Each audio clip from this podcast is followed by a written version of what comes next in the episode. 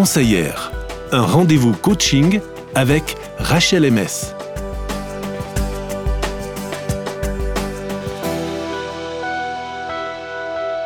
Bonjour Rachel. Bonjour. Bonjour Christine. Mais bonjour. Aujourd'hui, c'est notre petit moment conseillère, un moment où on se réjouit toujours de passer du temps avec toi autour des micros parce qu'on va toujours découvrir des choses qui vont nous faire bosser. ouais. Alors aujourd'hui, on va se pencher sur notre type de mentalité et sur son impact. Effectivement, je suis assez contente d'aborder avec vous ce thème que je trouve vraiment passionnant et qui est générateur de différences importantes dans la manière de vivre notre vie. Selon Carol Dweck, c'est une chercheuse américaine et professeure renommée à l'Université de Stanford, nous pouvons soit adopter un état d'esprit fixe, soit un état d'esprit de croissance. État d'esprit fixe et état d'esprit de croissance. C'est ça. On reste sur nos positions où on décide de se bouger un peu. C'est ça Je vais traduire d'autres termes. Pas tout à fait, mais on va le voir justement durant cette, euh, cet épisode, ce temps qu'on va passer ensemble. Et puis, on va voir un peu quelles sont les conséquences aussi pour nous de, ces états d'esprit. Et puis, qu'est-ce qu'on peut faire pour modifier notre mentalité si celle qu'on a euh, automatiquement ne nous convient pas. On va commencer par l'état d'esprit fixe. Selon Carol Dweck, c'est croire que le talent est inné déterminé à notre naissance par un certain degré d'intelligence, de capacité, que l'on n'y peut rien, c'est génétique et c'est fixe. Pour ces personnes, il y a donc ceux qui sont intelligents et les autres, ceux qui sont talentueux et les autres. Alors il semble que cette manière de penser nous conduit à essayer peu de choses, de peur de paraître stupide ou comme ayant reçu peu au départ. Les relations sociales peuvent aussi être compliquées parce qu'on a la pensée que les gens ne peuvent pas changer. Et puis, on peut aussi avoir plus de peine à recevoir et intégrer des messages positifs sur nous-mêmes.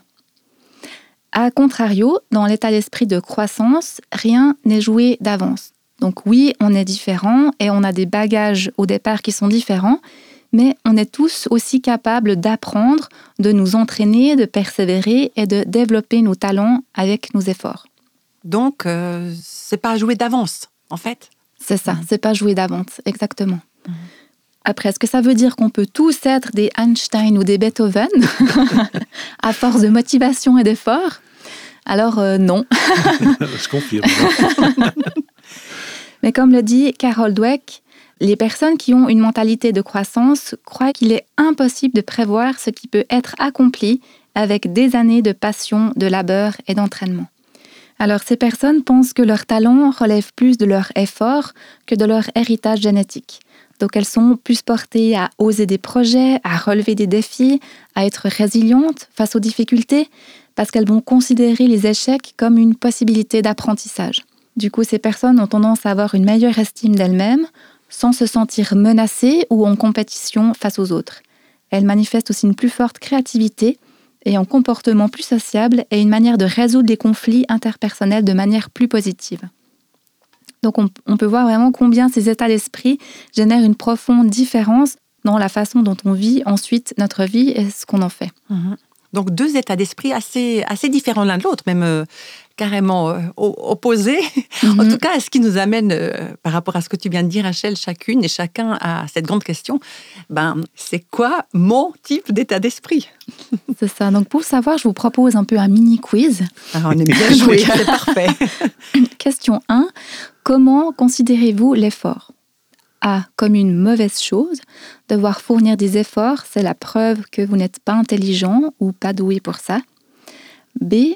Comme une bonne chose, car c'est l'effort qui vous rend intelligent ou doué. Donc l'effort serait soit une mauvaise chose, soit une bonne chose. Donc il faut qu'on réfléchisse à ça. Ça, c'était mhm. la première la partie question. du petit quiz. C'est ça. Et la deuxième, qu'est-ce que c'est pour vous un échec? Donc A, c'est un revers, comme recevoir une mauvaise note, perdre un match, être licencié, se faire rejeter. Ça signifie que vous n'êtes ni intelligent, ni doué, et du coup vous avez tendance à abandonner. Donc c'est une mauvaise chose. Ou bien B, un échec, c'est ne pas grandir, c'est-à-dire ne pas atteindre ce à quoi vous accordez de la valeur, ne pas réaliser votre potentiel. Vous voyez l'échec comme une opportunité d'apprentissage, ça vous pousse à persévérer, donc c'est une bonne chose. Mhm. on, est obligé de répondre maintenant euh, Non, pas. Parce qu'en fait, ça dépend. Des fois, ça peut mm. être. Pour moi, c'est pas ou l'un ou l'autre chaque fois. Suivant le domaine, c'est une bonne chose, par exemple, euh, de, de, s'être trompé et puis de devoir. Euh, puis dans d'autres domaines, c'est non, c'est n'est pas mm-hmm. une bonne chose du tout. Donc, euh, et, et, je vois pas l'utilité, mais il y a de quoi réfléchir de nouveau. Hein. Ah, mal à la tête après. Mais c'est intéressant de se dire que ça peut être différent par domaine. Mhm. Que c'est pas forcément. Euh, alors peut-être qu'on a quand même une tendance générale qui mhm. se reflète dans plusieurs domaines, mais c'est pas forcément le cas partout. Et donc, si à ces deux questions, vous avez répondu A, donc à la question 1 et 2, alors vous êtes plutôt dans une tendance d'état d'esprit fixe. Et si vous avez répondu B, vous êtes plutôt dans un état d'esprit de croissance. Dans ces deux états d'esprit assez différents, Rachel, est-ce que la société, euh, comment est-ce qu'on pourrait dire ça? Est-ce qu'elle valorise plus un état d'esprit que l'autre? Alors il semble que oui, que la société valorise un peu plus l'accomplissement naturel et sans effort, plutôt que l'accomplissement par l'effort. Et puis c'est un peu cette vision qui est euh, un peu présente partout. Euh, selon Malcolm Gladwell, qui est un auteur et écrivain, c'est comme si Michael Jordan sortait de l'utérus en dribblant et Picasso en train de gribouiller. Ça image parfaitement l'état d'esprit fixe. Oui, j'imagine. J'ai la vision de Michael Jordan sortant en dribblant, c'est un petit peu délicat. Pas très pratique. Hein. Mais c'est intéressant parce que ça nous, ça nous fait réfléchir par rapport euh, aux personnes qui sont très en vue dans la société. Mhm. Euh, comment est-ce qu'on les considère en fait? Tout à fait. Et on peut se demander en fait justement ces stars, ces génies, ces célébrités, est-ce qu'on a tendance à les voir avec des capacités qui sont uniquement innées ou est-ce qu'on est capable de voir qu'elles ont travaillé dur et longtemps pour être là où elles sont? C'est vrai que alors là, moi, spontanément, j'ai deux exemples qui me viennent à l'esprit quand je t'entends mhm. parler. J'ai Federer et Vavrimka. Mhm. Federer, c'est le talent à la naissance, mais il y a du travail quand même. Il y a aussi des échecs, mais il y a eu du boulot. On peut pas dire qu'il n'a pas travaillé, mhm. mais on sait très très bien quand on parle de Vavrimka que c'est un bosseur et que lui c'est pas son talent qui a été le, plus sa force première, ça a été son travail qui a compensé peut-être le manque de talent par rapport à un Federer, qui était déjà exceptionnel. Hein. Mhm. Donc là, c'est vraiment, on, voit deux personnes et c'est deux, deux chemins très différents quand même. Mhm. Mais qu'elles emprunté finalement un peu la, même, la même voie qui est de dire je, travaille avec ce qui m'est donné. Et ces talents au départ qui peuvent être petits ou grands, ou, enfin, voilà, et puis de se dire maintenant qu'est-ce que j'en fais finalement? Mhm. Puis ça aide d'entendre des histoires de, personnes qui sont arrivées au sommet de, leur art ou de leur activité et qui racontent euh, justement aussi tous les efforts, tout, tout, tout ce qu'on ne voit pas finalement, mhm. parce qu'on voit que le, résultat final et puis on se dit waouh et on ne se rend pas compte de, tout le processus qui est, qui est fait dans l'ombre. Mhm. Ouais. Ben, merci pour ces exemples, en tout cas des, des tennisman. Puis je pense qu'on peut tous aussi prendre ça après dans nos, dans nos vies personnelles aussi. Un peu de ça, disons. Et puis, euh, ouais, c'est considéré aussi que ces personnes qui ont un état d'esprit de croissance, elles savent qu'il faut du temps pour que le potentiel s'épanouisse. Comme un tennisman qui s'exerce pour, euh, pour mieux jouer, eh bien, euh, pour nous aussi, quels que soient les talents qu'on veut apprendre ou exercer, eh bien, il nous faut du temps pour que ça s'épanouisse. Et c'est valable pour ces personnes-là, mais aussi euh, pour les autres qui les entourent. Alors, on va faire une petite pause musicale. On est dans cette mentalité, dans cet esprit de, croissance, euh, grandir. Et d'ailleurs, c'est la question que se posent Black M et Amir dans la chanson. Est-ce que ça vaut la peine de grandir?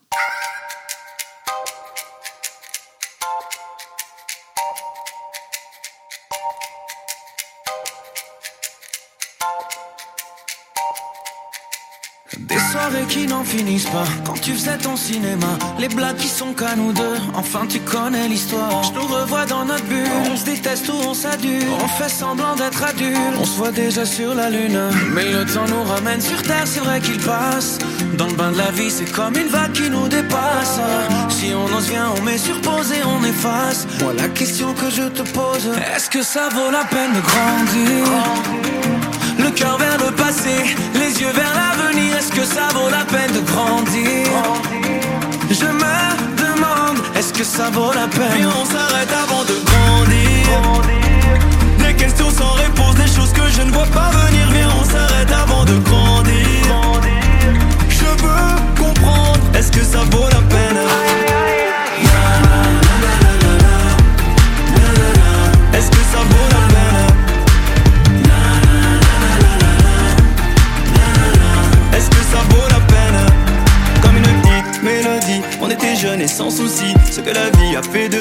ce qu'on a fait de nos vies. Qui nous l'aurait prédit, ce qu'on est devenu aujourd'hui. Je veux te faire une confidence, je repense à ce temps béni.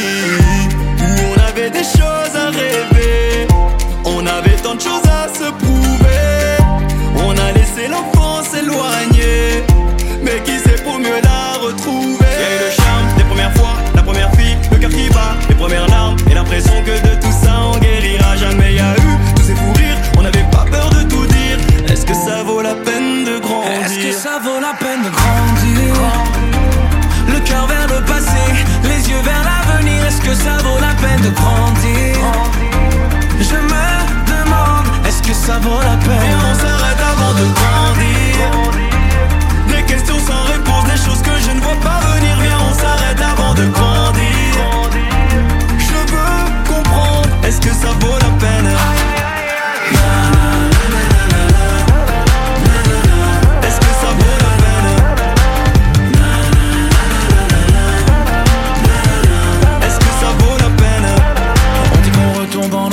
moi je dis que vers l'enfance on s'élève. Qu'est-ce que c'est bon de pouvoir goûter à ses rêves? On n'avait rien, on était bien, on avait envie d'aller loin. Je ferme les yeux, je vois le passé d'où l'on vient. On dit qu'on retombe en enfance, moi je dis que vers l'enfance on s'élève. Qu'est-ce que c'est bon de pouvoir goûter à ses rêves? On avait rien, on était bien, on avait envie d'aller loin. Je ferme les yeux, je vois le passé d'où l'on vient.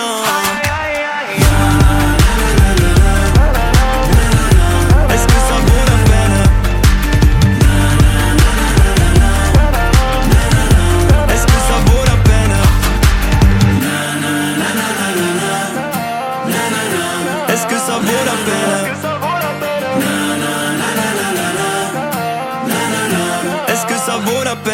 Voilà, c'était Black M et Amir qui se posent la question est-ce que c'est bien de grandir hein, C'est ça, Christine? On est parfaitement dans le thème de notre, euh, de notre émission. Aujourd'hui, euh, conseillère avec Rachel Emes.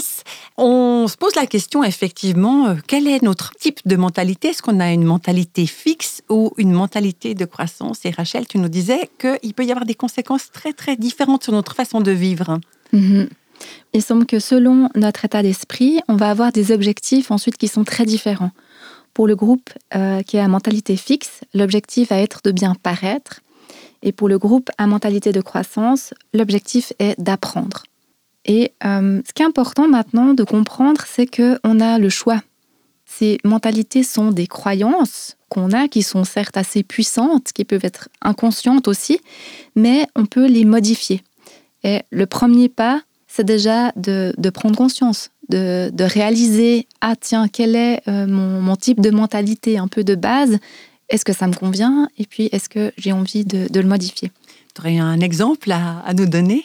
Oui, par exemple, euh, si je fais de la pub pour mon activité et que je récolte peu de résultats, est-ce que ça veut dire que je suis nulle et que je dois abandonner? Ou est-ce que ça veut dire que j'ai pas encore trouvé les bonnes stratégies et que je peux continuer à chercher? Alors personnellement, je préfère la deuxième, me dire je continue et ça me sent beaucoup plus porteur pour euh, l'avenir. Mm -hmm. On peut aussi euh, faire le lien avec nos enfants, si on en a, et leurs résultats à l'école. Est-ce qu'ils pensent et est-ce que nous pensons que leur note est une représentation de leur intelligence? Cet enfant fait des bonnes notes sans effort en plus, il est vraiment très intelligent. Celui-là, il fait pas des super notes, il doit même fournir pas mal d'efforts. C'est malheureux, mais bon, c'est pas de sa faute, il est pas très intelligent. Mmh. Ou bien, pour ce deuxième enfant, est-ce que ça veut dire qu'il a simplement pas encore trouvé les bonnes stratégies pour apprendre, qu'il ne l'a pas encore assimilée, comprise et qu'il a besoin d'avoir encore un peu de temps et un peu d'effort pour pouvoir le faire? Mmh. Oui, c'est un exemple assez concret, ça, effectivement. Est-ce qu'il y a encore une autre, un autre exemple euh, de cet état d'esprit Oui, on peut aussi observer notre attitude face au succès. Euh, S'il fait un bon résultat, est-ce que je vais le féliciter pour son résultat en tant que tel ou est-ce que je vais le féliciter pour les efforts qu'il a fournis, pour la stratégie d'apprentissage qu'il a utilisée pour y arriver? Hmm. Dis donc, tu poses des questions, toi. Mais est-ce que ça veut dire qu'il ne faut pas encourager quelqu'un, un enfant qui fait des, des bonnes notes? Ou est-ce qu'il faut dire qu'il faut juste l'encourager d'une manière différente Se dire c'est bien, tu as juste bien travaillé, mais on fait comment alors avec celui qui a, qui a fait des mauvaises notes? Parce qu'on va lui dire la même chose quelque part. On va aussi l'encourager à travailler. Je pense que tu as raison quand tu dis que c'est une autre manière d'encourager, à la place de, de s'arrêter simplement au résultat, de s'intéresser en fait au, processus. Et c'est ça qui est finalement mhm. plus important que le résultat en lui-même. Mettre l'accent là-dessus. Et pour un enfant qui n'a pas bien réussi, euh, bon, on va peut-être, on va essayer de l'encourager. On va, on va effectivement peut-être pas le féliciter, mais peut-être s'intéresser, de se dire tiens, euh, comment tu t'y es pris? Et puis dire bon bah peut-être cette stratégie n'est pas celle qui te convient. Comment comment est-ce que tu pourrais faire une autre fois? Qu'est-ce que tu pourrais faire d'autre? Et mhm. puis chercher peut-être à voilà à travailler le, processus en fait, c'est ça, les efforts. Qu'il bah, puisse trouver les clés en fait qui lui conviennent pour pouvoir euh, avancer en fait. C'est ça. Mhm. Donc Rachel, est-ce que ça nous encouragerait justement à oser euh, risquer un échec? Oui, je pense que c'est vraiment en plein, en plein dedans. Et c'est d'ailleurs une réflexion qu'a eue l'écrivain John Gardner. Je cite Nous payons un lourd tribut à notre peur de l'échec. C'est un puissant obstacle à la croissance. Il empêche l'exploration et l'expérimentation. Il n'y a pas d'apprentissage sans quelques difficultés et tâtonnements. Si vous voulez continuer à apprendre, vous devez continuer à risquer l'échec toute votre vie. Hmm. J'entends déjà des petits garçons, des petites filles qui disent chouette, l'échec est une bonne chose quelque part. Oui. T'as vu maman, j'ai encore loupé. Youpi. Youpi, j'ai encore plein de choses à apprendre. C'est trop bien. oui. Si on veut continuer à apprendre, on doit continuer à risquer l'échec toute notre vie. C'est pas tellement dans le trend de notre société, ça, quand même. On a plutôt envie de les cacher, surtout pas les dire. Chose. Mhm. C'est rare d'entendre un discours qui te dit que l'échec peut être justement quelque chose de positif. Et pourtant, ça me fait penser à cette euh, pub, je crois que c'est de Michael Jordan, qui a fait une vidéo et qui a montré tous les, tous les paniers qu'il a loupés, en disant qu'il en a loupé plein, plein, plein, plein, plein. il en a réussi plein aussi, mais il en a loupé plein. Mhm. Et le fait de louper nous, nous permet d'apprendre. Mhm à tirer mhm. juste en l'occurrence. C'est ça. Ben, merci beaucoup, Rachel, hein, pour euh, nous avoir confrontés à cette question assez fondamentale pour notre existence. Euh, dans quel état d'esprit on est? Est-ce qu'on a une mentalité fixe ou est-ce qu'on a un état d'esprit de croissance? Et ça fait de grandes, grandes différences. Alors, euh, Rachel, avant qu'on se dise au revoir, est-ce que tu aurais des, encore quelques pistes à nous, de réflexion peut-être à nous donner? Oui, alors je pense qu'en premier, c'est déjà de déterminer quel est notre, état d'esprit euh, général, on va dire, puisqu'on a vu que ça peut être différent selon les domaines, mais quelle est celle que j'ai de manière générale dans ma vie? Est-ce que c'est plutôt fixe ou est-ce que c'est plutôt de croissance? Et est-ce que ça me convient? Mhm. Un peu le point de départ. Si c'est le cas, que ça vous convient, eh ben, c'est génial. je suis contente pour vous. Ne changeons rien. ne changez rien, c'est ça.